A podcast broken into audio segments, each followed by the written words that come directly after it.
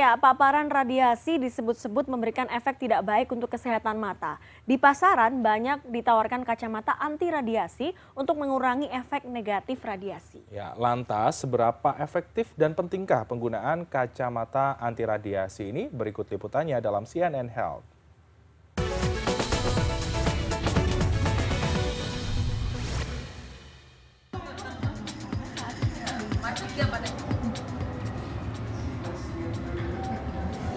Ternyata terlalu lama menonton layar monitor ini membuat mata lelah dan juga tidak enak ya.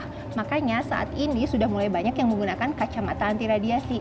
Tapi benarkah penggunaan kacamata anti radiasi itu bermanfaat bagi kesehatan mata? Kacamata anti radiasi populer di masyarakat. Sebagian percaya penggunaan kacamata tersebut bisa meminimalkan efek buruk paparan radiasi, terutama radiasi akibat penggunaan gawai yang berlebihan.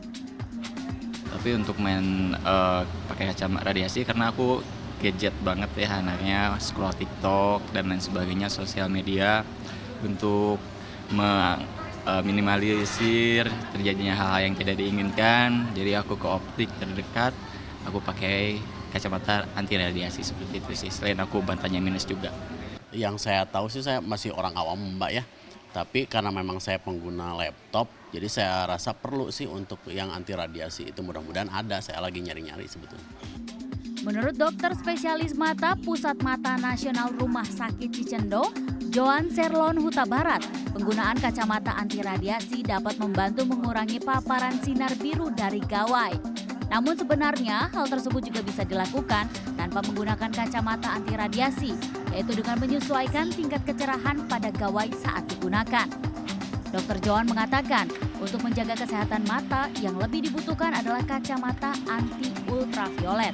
Paparan sinar ultraviolet lebih berbahaya dan bisa menimbulkan kerusakan mata. Sebenarnya kalau cahaya biru itu tidak belum terbukti secara ilmiah dapat menyebabkan atau menimbulkan sesuatu kerusakan yang permanen pada mata.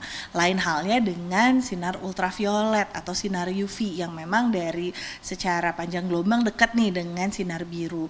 Kalau sinar ultraviolet memang sudah terbukti secara ilmiah dapat menyebabkan angka-angka e, penyakit mata yang lebih meningkat seperti itu, misalnya seperti katarak atau degenerasi pada retina, pada makula seperti seperti itu. Jadi bukan dari sinar birunya tetapi dari sinar ultraviolet yang memang sudah terbukti secara ilmiah. Joan mengatakan penyebab utama mata lelah saat terlalu lama menggunakan gawai adalah kondisi mata yang kering. Akibat mata terlalu fokus pada gawai sehingga jarang berkedip.